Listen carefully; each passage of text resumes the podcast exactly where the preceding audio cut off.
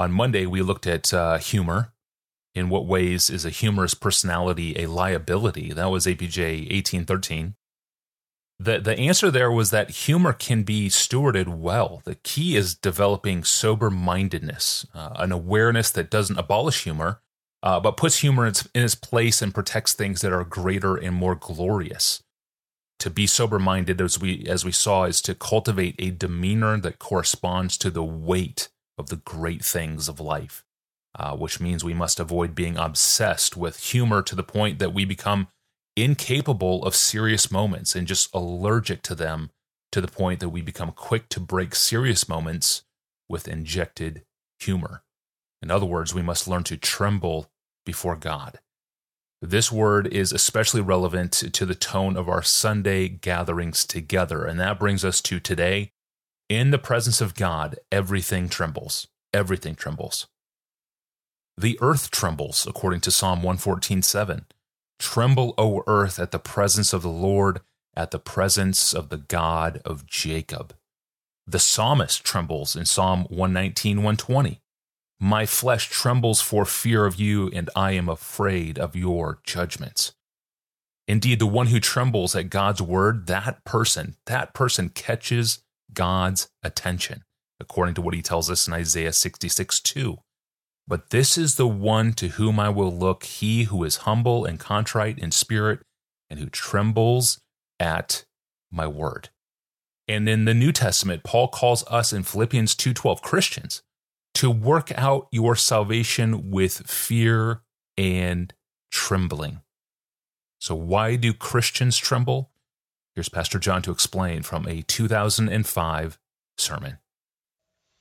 Here's Revelation 19:15. From his mouth comes a sharp sword. Now this is describing Jesus at his second coming. From his mouth comes a sharp sword with which to strike down the nations, and he will rule them with a rod of iron. He will tread the winepress of the fury of the wrath of God the Almighty. Now that last sentence is exceedingly terrible. He will tread the winepress of the fury of the wrath of God the Almighty. Just make four observations. Number one, God is almighty. We are not dealing here with a mere president of the United States, the mere premier of China. We're dealing here with the person whose power includes all the power of the political realm and all the power of the electromagnetic realm and all the power of the atomic realm and all the power of the gravitational pull of the biggest stars in the universe and all the power that upholds the universe by the word of his might. We are dealing here with what's called almighty, omnipotence, absolute sovereignty, and he is angry.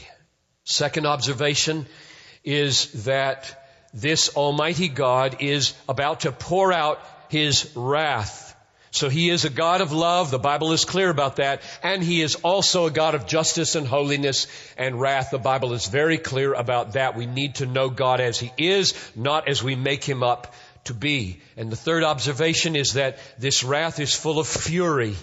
The fury of the wrath of God the Almighty. It's not a cool opposition. It's not emotionally indifferent. It is a furiously angry wrath. And the fourth observation, and it's the most terrible, is that it is like Christ treading a winepress in which the unbelieving are under his feet and their blood flows like wine from the winepress. That's the image of the beloved apostle John, among others.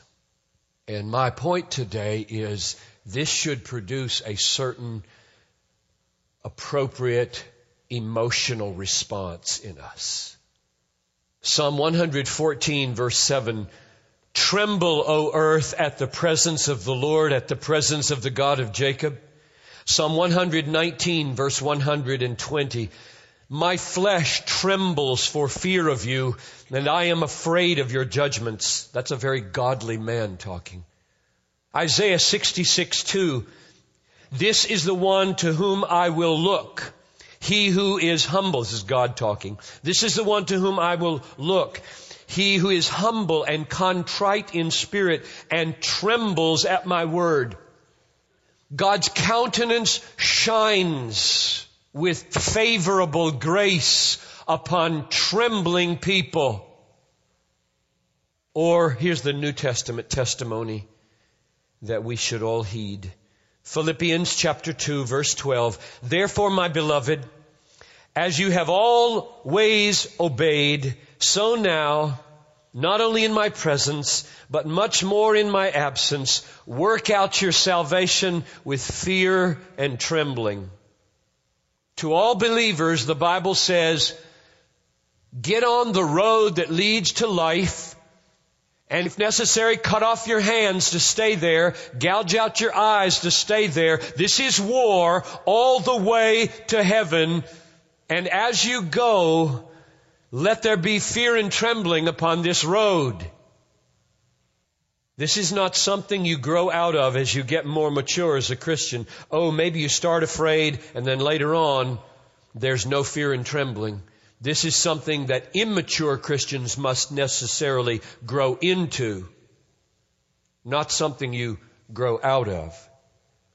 To which you should perhaps respond, but doesn't the Bible teach Fear not. Dozens of places. Doesn't it say, Fear not, for I am with you. Be not dismayed. I am your God.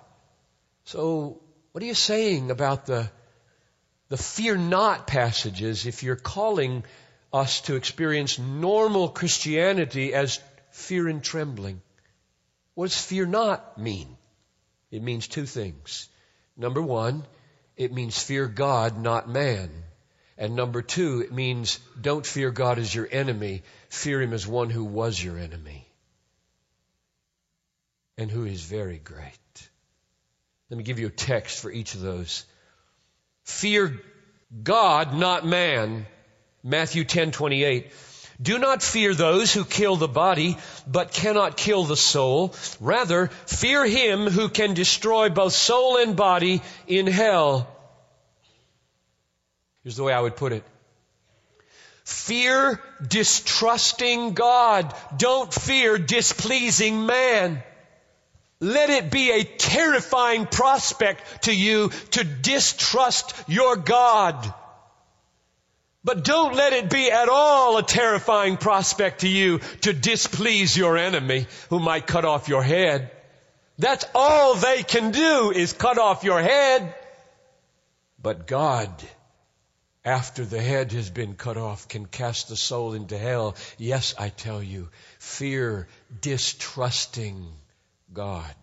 Fear turning away from God. Isaiah 8:12 put it this way. This is a paradoxical verse. Do not fear what they fear, nor be in dread of them. But the Lord of hosts, let him be your fear, let him be your dread, and he will become a sanctuary. It's like when Karsten visited Dick Teagan at age six, my son, and there was this big German shepherd who met him eye to eye in the doorway at age six. And he was very much afraid. And Dick said, don't be afraid. She's very friendly. We sent Karsten to the car to get something we'd forgotten. And he went trotting out to the car and this dog comes loping up behind him with a deep rumble in his voice. It did not look like this dog was safe. And Dick hollered out to Karsten, Oh, Karsten, better not run away from her. She doesn't like people to run away from her. And I took mental note, that's going into a sermon.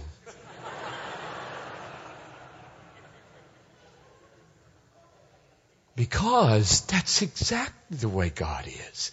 He's a very friendly God. He just doesn't like people to run away from Him. And He will lope after you with a deep rumble in His voice.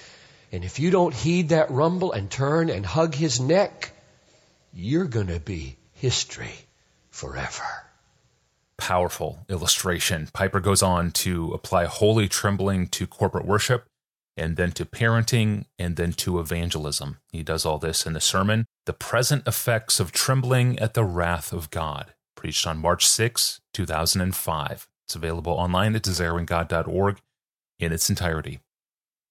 Well, if you have a sermon clip to share, email me. Give me your name, hometown, the sermon title, the timestamp of where the clip happens in the audio, and make a note of what stands out to you. Put the word clip in the subject line of an email and send it to me at askpastorjohn at desiringgod.org. It's an email address, askpastorjohn at desiringgod.org. Well, we're back on Friday with another Bible question, I believe. I think it's this one. I might be wrong. Uh, but we, we know that God tests us. Uh, that's clear in James 1 3 to 4 and in 1 Peter 1 7. But does God tempt us? James 1:13 says no, God never tempts us. But what's the difference between being tested by God and being tempted by God? The great question. I'm your host Tony Reinke, and we are rejoined in studio with Pastor John when we return on Friday. We'll see you then.